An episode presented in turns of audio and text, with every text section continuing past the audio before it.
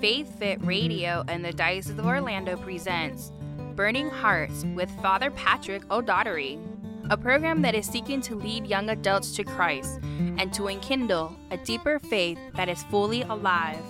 Now, here is your host. Welcome to Burning Hearts, a Bible study for atheists, agnostics, unbelievers, for people of all faiths, and for people of no faith. My name is Patrick J. O'Doherty. I'm a priest and a recovering sinner. I'm also the pastor, by the grace of God, of Queen of Peace Catholic Church on State Road 200. Now, you know from previous broadcasts, um, I grew up in Southern Ireland, and I was very, very blessed because one of the great teachers of my life was my mother, and she taught me in very simple ways. Let me give you an example. Um, oh, I was six or seven or so at the time, and one of the lessons she taught me was we were looking out the window of our home, uh, looking out onto the main street. And across the street was a man standing, and I had known this man for as long as I had been capable of knowing somebody. He was a resident of the town. But one of the remarks that my mother made was, Do you see that man? And I said, Yes, I do, mother. And she said, He's dead, but he won't lie down. And it continues to bear fruit. There are people who walk around and they're dead, but they just won't lie down. Some people die when they're 16, but they're buried when they're 80. You've seen them, I think, yourself. Now, um, another lesson she taught me uh, that has left a profound influence on my life was one day she said to me, Everything we have as Catholics comes to us from the Jews. This would have been like in early 1950.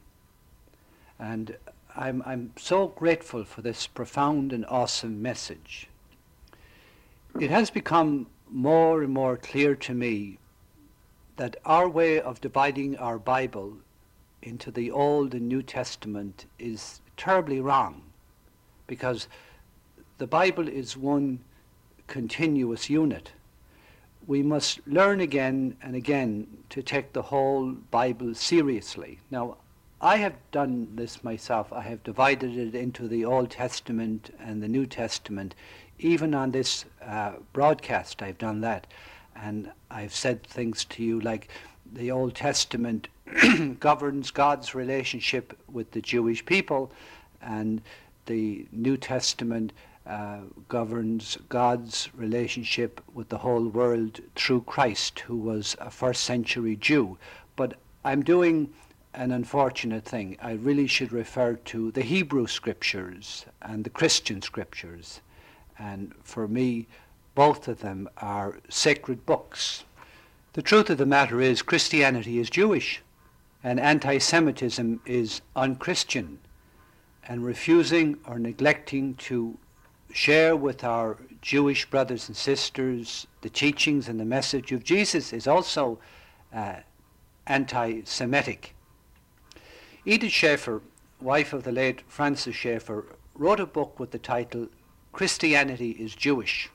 Her point, and mine too, is that Christianity, no matter how un Jewish some of its current forms of expression may be, has its roots in Judaism and in the Jewish people.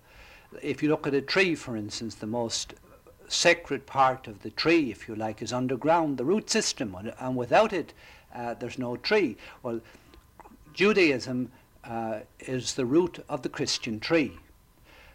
The facts are simply not a matter of debate.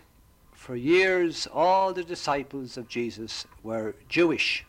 The New Testament was entirely written by Jews, and the only exception might be uh, St. Luke, but he, in all likelihood, was a convert to Judaism.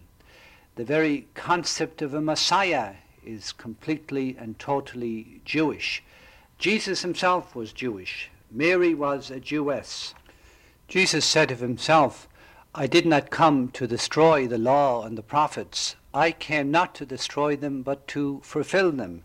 And no place did Jesus cease to be a Jew. It was Jews who brought the gospel to the Gentiles. Paul, the chief missionary to the Gentiles, was an observant Jew all his life. Indeed, the main issue in the early church was whether, without undergoing complete conversion to Judaism, a Gentile could be a Christian at all.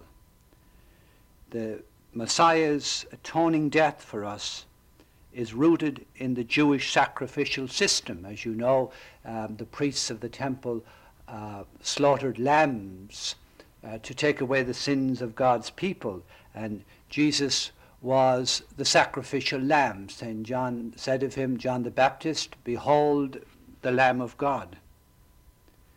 The Lord's Supper is rooted in the Jewish Passover traditions. Baptism is a Jewish practice, and indeed the entire New Testament is built on the Hebrew Bible with its prophecies and its promise of a covenant. So that the New Testament without the Old is as impossible as the second floor of a house without the first. The Jewish people to this day remain God's chosen people, and we, the Gentiles, are grafted on to the promises given through the Jews, through Abraham, Isaac, and Jacob, through Moses and the prophets. Today I'd like to begin a study of the letter of James. You'll find it towards the back of the New Testament writing. Of all the books of the Bible, uh, James has had, I think, the, the, most profound influence on me. It's very short, you know, it's about uh, one, two, three, four, five pages long uh, there's five chapters to it. Someplace in the late 70s, uh, for reasons unknown to myself, I read this letter of James every single day, and much of what's in it uh, crept off the pages of the Bible into my mind and continue to affect me even to this day. James would have been the first of the Christian bishops in the city of Jerusalem. He's often referred to as the brother of the Lord.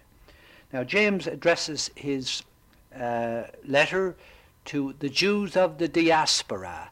Uh, this would be to Jews who are living outside of Israel in various parts of the Roman Empire. He opens up his letter with, From James, servant of God and of the Lord Jesus Christ, greetings to the twelve tribes of the dispersion. And then right away, he has a kind of a sledgehammer opening. He says, My brothers, you will always have your trials. And, and straight away, I want to object. Why do we always have to have our trials?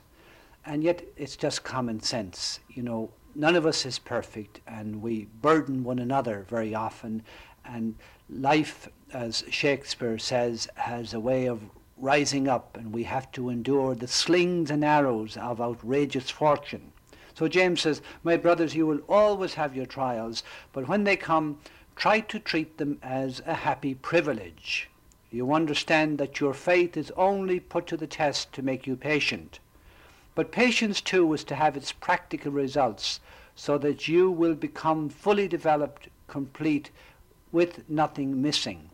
Now, James doesn't try to tell us why we always have to have our trials, he simply states it.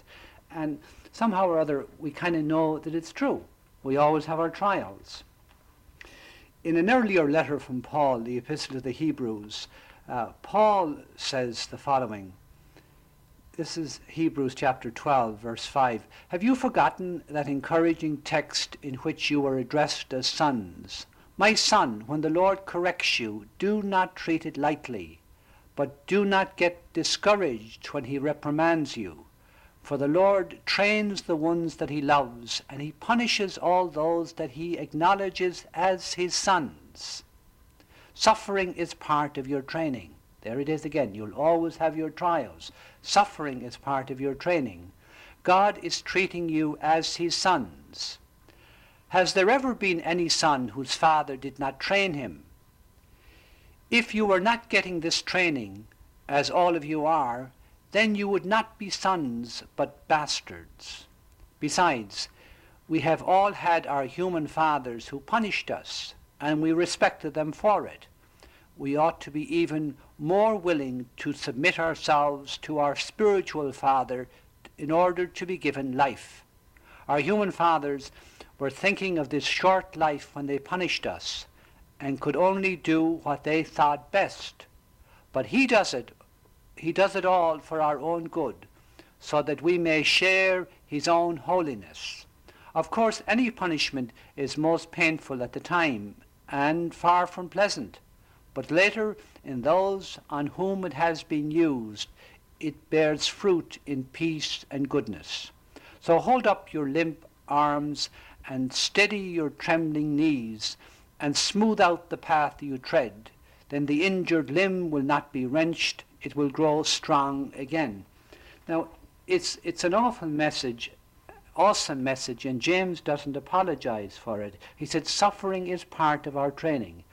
I have to admit I've had a great deal of suffering um, in my own life, and it's been very painful. You hear me say at the beginning of every program, I'm a recovering sinner. I'm also a recovering alcoholic and a recovering drug addict, and I've suffered dreadfully. i I was hopelessly addicted to drugs and alcohol for a period of 18 years, and I couldn't get away from it. I was like a dog returning to its vomit. And this was a tremendous trial. But out of it has come new life.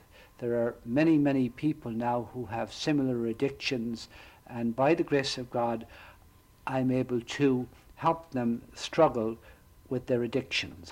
Some years ago, I was struggling with some suffering in my life, and I said to my mother, Why do you think God is permitting this suffering for me? And one of the things she said that has stayed with me to this day, she said, Of all my 11 children, she said, You are the most arrogant. Goodness gracious. Uh, so I had to be brought down. Um, God chastises every son and daughter whom he loves. As gold is tested in the fire, so are humble men and women in the furnace of, our, of tribulation. Apparently, it's part of our nature to be uppity and to be proud and to be arrogant. And suffering, suffering uh, humbles us and lets us know the truth that we are, in fact, creatures of God. So, does God know? Does God know what it means to suffer? Um, well, he certainly does. The following little scene tells it all. At the end of time, millions of people were scattered on a great plain before God's throne. Most shrank back from the brilliant light before them, but some groups near the front talked heatedly, not with cringing shame, but with belligerence. Can God judge us? How can he know about suffering? snapped a pert young brunette. She ripped open a sleeve to reveal a tattooed number from a Nazi concentration camp. We endured terror, beatings, torture, death.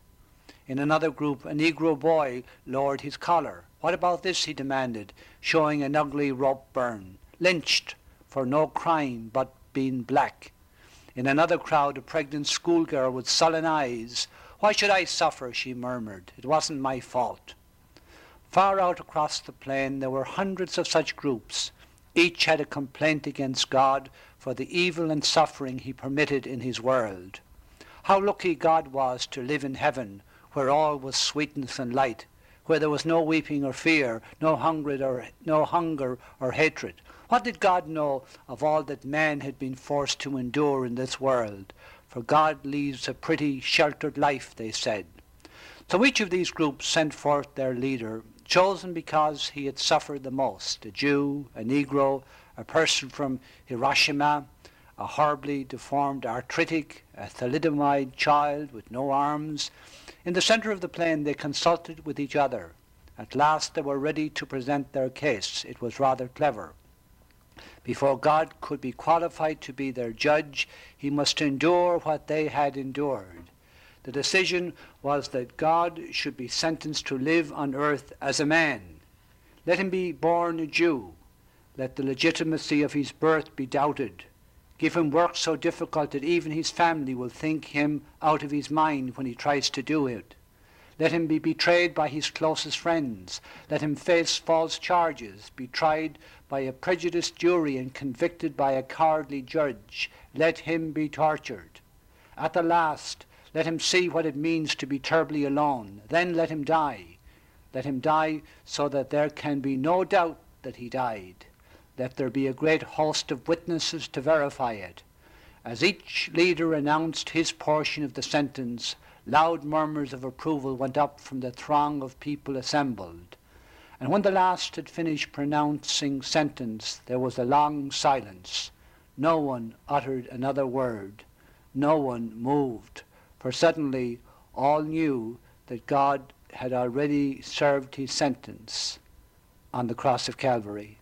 If I, if I were to highlight a passage of the scripture that has completely changed my life and brought about a tremendous conversion, it's this next from James chapter 1, verse 5 to 8. Is, if there is any one of you who needs wisdom, he must ask God, who gives to all freely and ungrudgingly, it will be given to him. But he must ask with faith and no trace of doubt, because a person who has doubts is like the waves thrown up in the sea when the wind drives. That sort of person in two minds, wavering between going different ways, must not expect that the Lord will give him anything. Now, look at it. If there's any one of you who needs wisdom, if you at this moment listening to this program want wisdom, he's saying, God will give it to you if you ask Him, and He will give it to you freely and ungrudgingly. But He must ask with faith, whatever that is, and no trace of doubt. Now, brothers, years ago I was walking along, and it was during my days of wine and roses, and I was saying over and over again a short prayer Jesus, I love you, possess me. Jesus, I love you, possess me. Jesus, I love you, possess me. And into my mind came a passage of the scripture that said, Ask and you will receive, seek and you will find, knock and the door will be opened to you. And my mind went into a state of rebellion. All of a sudden I found myself saying, I don't believe this rubbish anymore. I mean, we ask and we don't receive. We seek and we don't find. We knock at the door, not alone is the door not opened, but it seems like somebody puts on the deadbolt. I just don't believe it anymore. Now, it's difficult to uh, wrestle with defying God and, because it is God who said to us through Jesus, Ask and you will receive. And here am I saying, I don't believe this rubbish anymore. Now, to help us, the church and the scripture comes to our rescue the church says to us, well, you must ask for what is right, for, for the will of God. I'm sure you've all heard that before. It wasn't God's will. And the scripture says, you do not get what you ask for because you do not ask rightly. You ask to indulge your selfish passions. So I started to think in my mind, well, now, supposing you ask for something that is God's will, and you know for certain that it is God's will. Then, if God doesn't give it to you, He simply isn't there. Having at the time a photographic memory, my mind quickly journeyed back to the first book of Kings.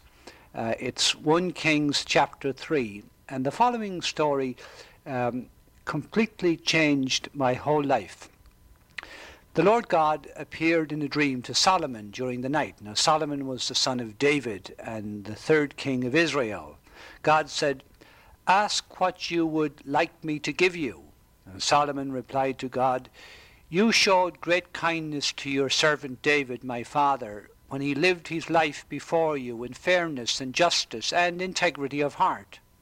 You have continued this great kindness to him by allowing a son of his to sit on his throne today. Now, Lord my God, you have made your servant king in succession to David my father, but I am a very young man, unskilled in leadership.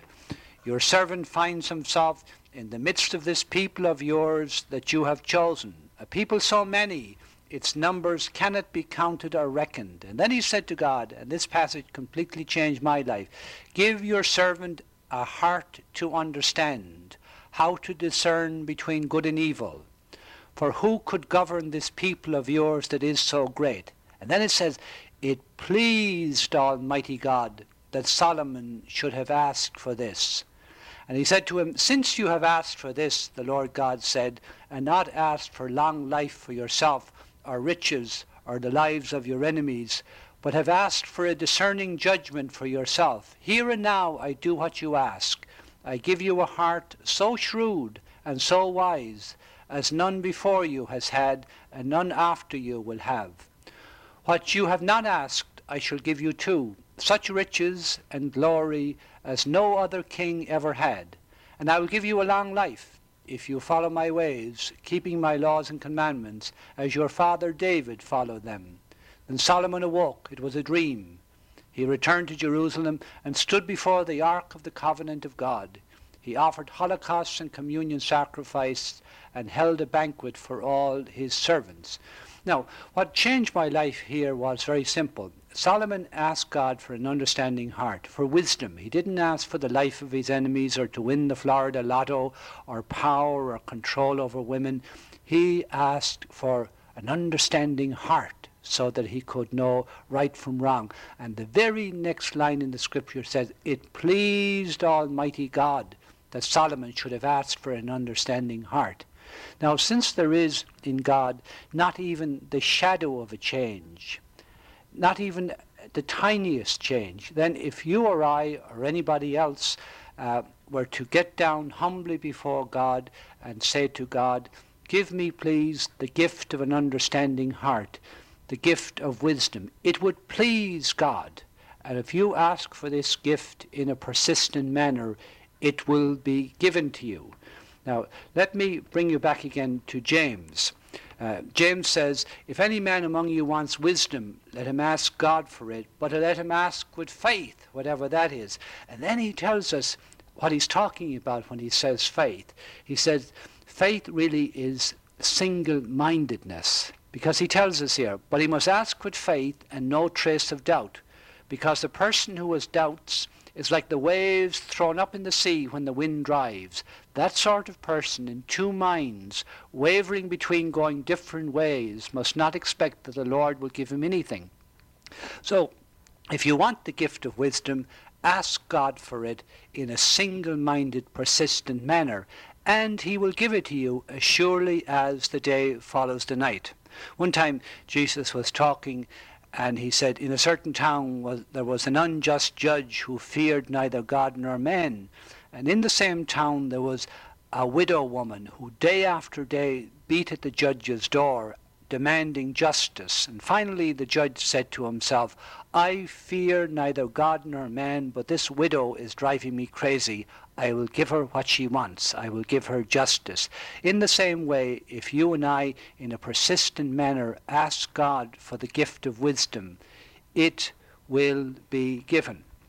Now, I'd like to share with you Solomon's uh, life after he prayed for the gift of wisdom and what happened to me after I prayed for the gift of wisdom. We are again in the book of Kings, 1 Kings chapter 3 verse 16 to 28. Then two prostitutes came to the king and stood before him.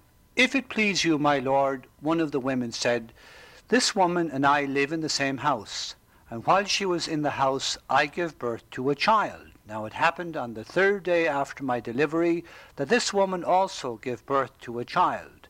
We were alone together. There was no one else in the house with us just the two of us in the house.